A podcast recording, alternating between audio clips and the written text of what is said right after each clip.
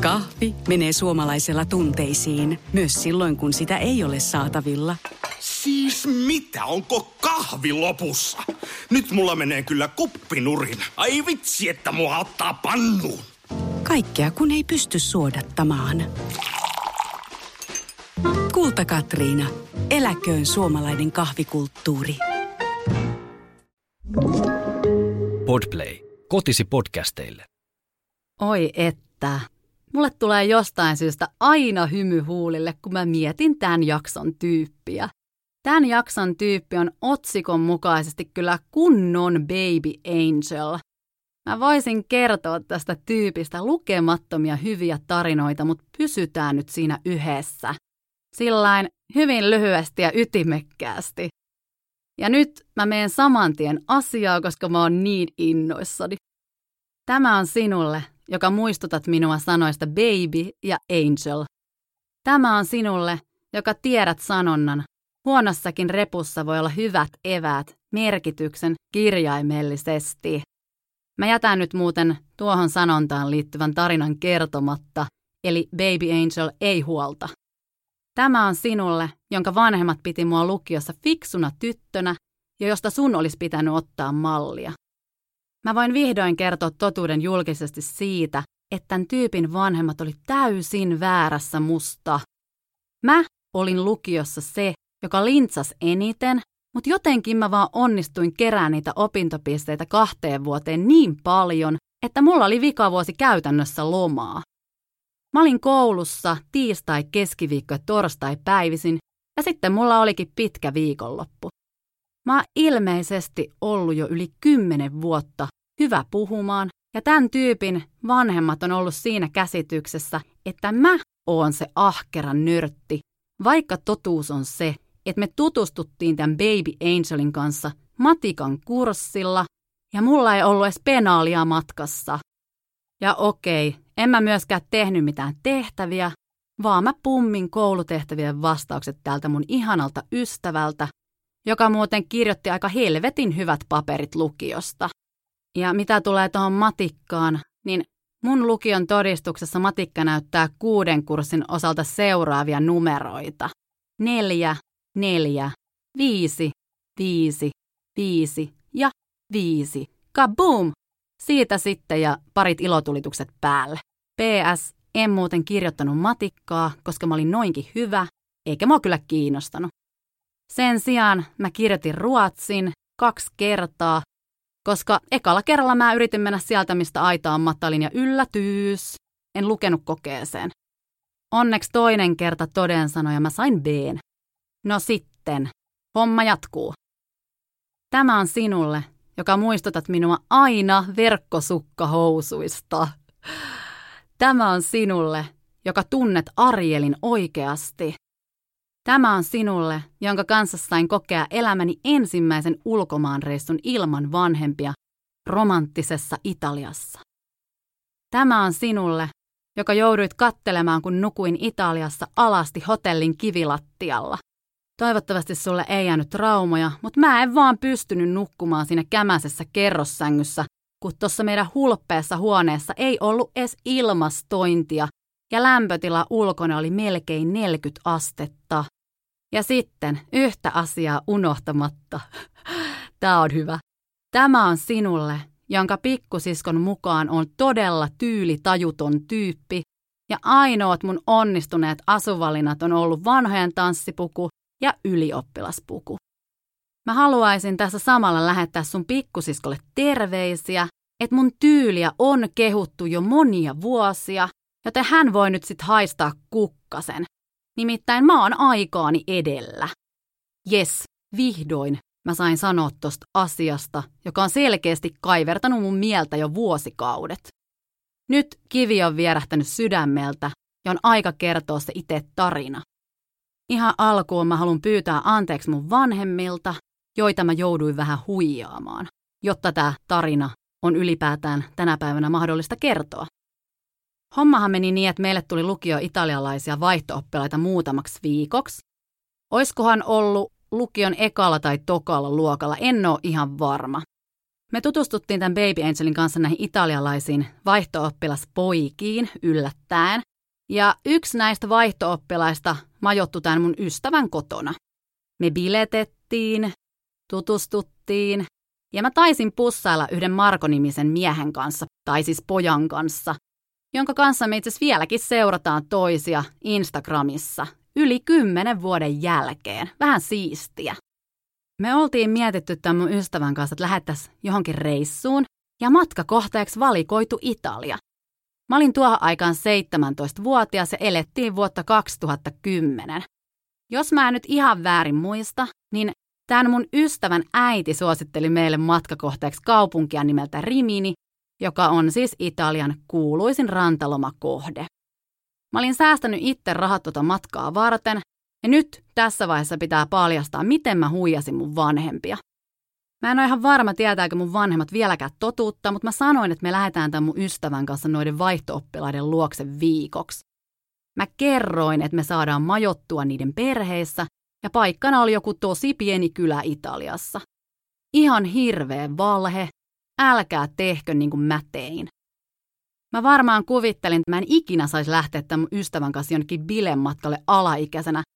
Ja jos mä vielä kertoisin, että mentäisiin johonkin rantalomakohteeseen Italiaan ryyppää viikoksi, niin en varmasti pääsis. Huijaus meni läpi ja tämän mun ystävän vanhemmat sitten järkkäs meille hotellin ja osti lennot, jotka mä sitten maksoin. Oli heinäkuu ja vuosi 2010, kun me saavuttiin Milanon lentokentälle. Milano on muuten aivan mielettömän hieno kaupunki ja jokaisen tyylitaiturin unelma. Eli ei siis mun, jos kysytään täältä mun kaverin pikkusiskolta. Me selviydyttiin junaan, matkattiin Riminiin ja kun me päästiin perille, niin me kirjauduttiin meidän hulppeeseen hotellihuoneeseen ja siellä meille paljastui ensimmäinen yllätys. Yllätys oli se, että huoneessa ei ollut ilmastointia, mutta hei, Hätä ei ollut tämän näköinen, koska me oltiin pakattu meidän matkalaukkuihin ihan helvetisti positiivista asennetta. Me käytiin hakemassa paikallisesta alkosta briisereitä, ja siitähän se bileputki sitten starttas. Mä en muista, tapahtuiko tämä jo ensimmäisenä iltana vai jonain toisena, mutta me mentiin bussilla jokin hemmeti iso yökerhoon. Meille oli tyrkytetty kadulla jotain flyereita yökerhoista, ja todennäköisesti me mentiin tai valittiin sellainen klubi, josta saisi pari ilmasta drinkkiä. Kaikki, jotka elänyt täysiä vuotta 2010 muistaa, että Lady Gaga ja Alejandro oli kuuminta uutuutta silloin. Voitte vaan kuvitella, kuinka ne lanteet keinu suomineidolla Italia yössä Lady Gagan tahtiin, Mun mieleen jäi erityisesti se, että me tutustuttiin tuolla yökerros kahteen oikein komeaa italialaiseen poikaan, joista toisen nimi oli Ariel. Ja Ariel ei ollut punatukkainen merenneito, vaikka aikamoinen vesipeto olikin, ihan kirjaimellisesti. Arvatkaapa muuten kuulijat, kenen kanssa Ariel oli liikenteessä. No, uskokaa tai älkää, mutta Ariel oli baarissa Ursulan kanssa. Okei, Huono vitsi. Arielilla oli seurana hänen kaksoisveli, jonka nimestä ei ole mitään tietoa. Ehkä se voi selittyä sillä, että mä olin muutama viikko takaperin rakastunut ensisilmäyksellä Kalajoen juhannuksessa, niin mua ei varsinaisesti ne italialaiset pojat kiinnostellut.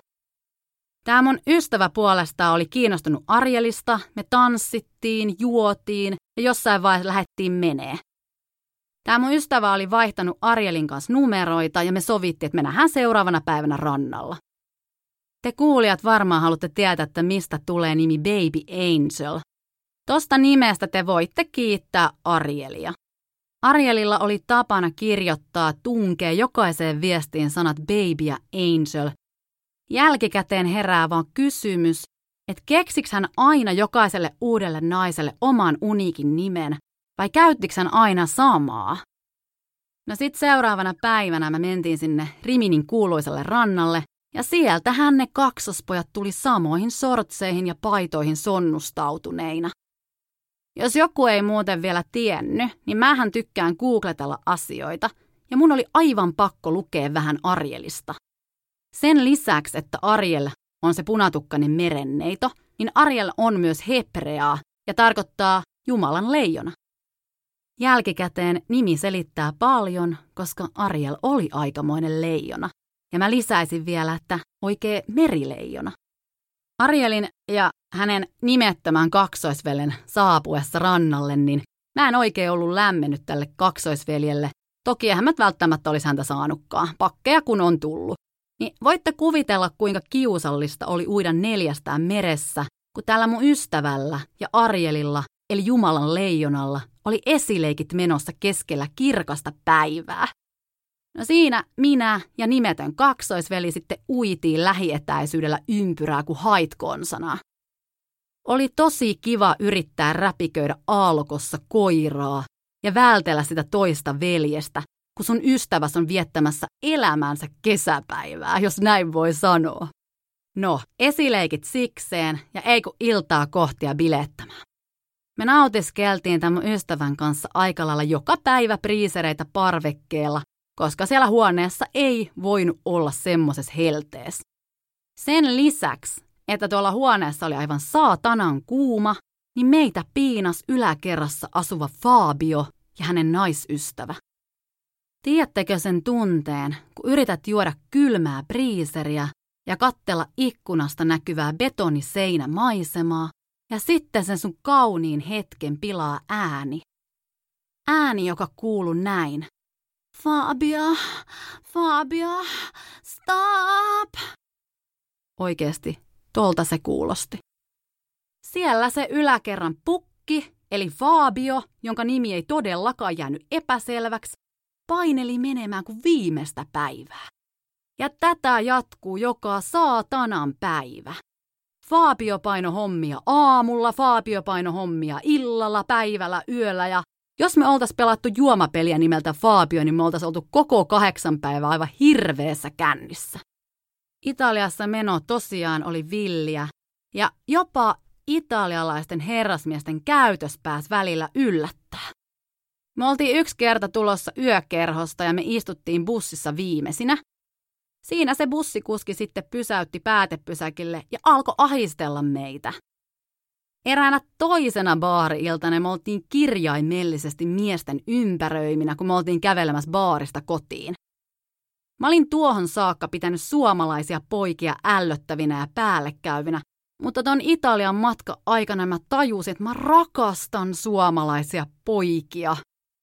Siinä kun me käveltiin baarista kotiin, niin nämä italialaiset herrasmiehet ei oikein ymmärtänyt, että meitä ei kiinnosta. Mä en haluaisi yleistää tai en halua, en yleistä, mutta ainakin nämä italiaanot oli tosi temperamenttisia ja he ei selkeästi kestänyt sitä, kun heille sanottiin, että ei. Me otettiin hyvin äkkiä korkkarit pois jalasta ja me jouduttiin oikeasti juoksemaan niitä karkuun.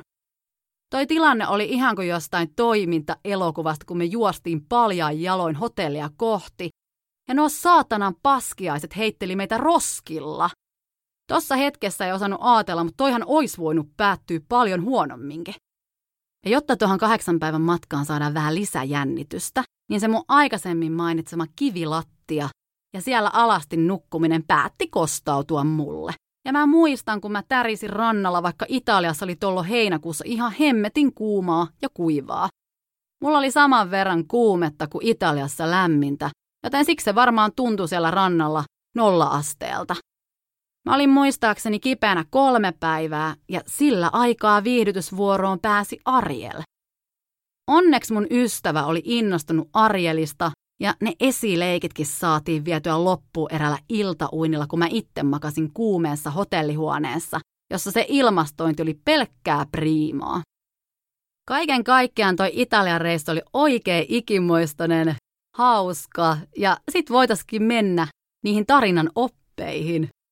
Ihan ensimmäisenä mä haluan sanoa, että älä koskaan valehtele sun vanhemmille, koska jos jotakin olisi sattunut, niin olispa ollut kiva selitellä. Toisena oppina mä oikeasti opin arvostaan suomalaisia poikia ja miehiä ton kahdeksan päivän aikana enemmän kuin koskaan. Ja jokaisen, niin naisen kuin miehen kuin muun sukupuolisenkin tulee muistaa, että ei tarkoittaa ei. Ja kolmantena tai oikeastaan neljäntenä oppina voisi sanoa, että muistakaa ne käytöstavat. Kuka heittelee toisia roskilla, kun saa pakit? Mäkin on saanut pakkeja ja ei ole tullut mieleen heitellä roskilla. Ja vielä viimeisenä oppina, niin en tosiaan halua yleistää, että kaikki italialaiset olisi samanlaisia, limasia tyrkkyjä. Ja jos kohtaan italialaisia, niin on valmis antaa uuden mahdollisuuden. Kaikki ei ole samanlaisia. Siinä olisi kuulkaa teille opit ja tarina. Matka oli hieno ja mä oon tosi iloinen, että tämä mun lukioystävä Baby Angel on vieläkin mun ystävä ja me ollaan tekemisissä. Kiitos paljon, että kuuntelit ja tämä tarina oli tässä.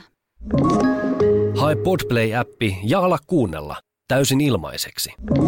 Podplay. Kotisi podcasteille. Kahvi on suomalaiselle myös valuuttaa.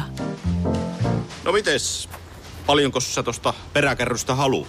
No, jos nyt yhden kahvipaketin annat. Yhdessämme omaisuuttamme kahvia vastaan osoitamme hyvää makua ja pelisilmää. Kulta Katriina. Eläköön suomalainen kahvikulttuuri.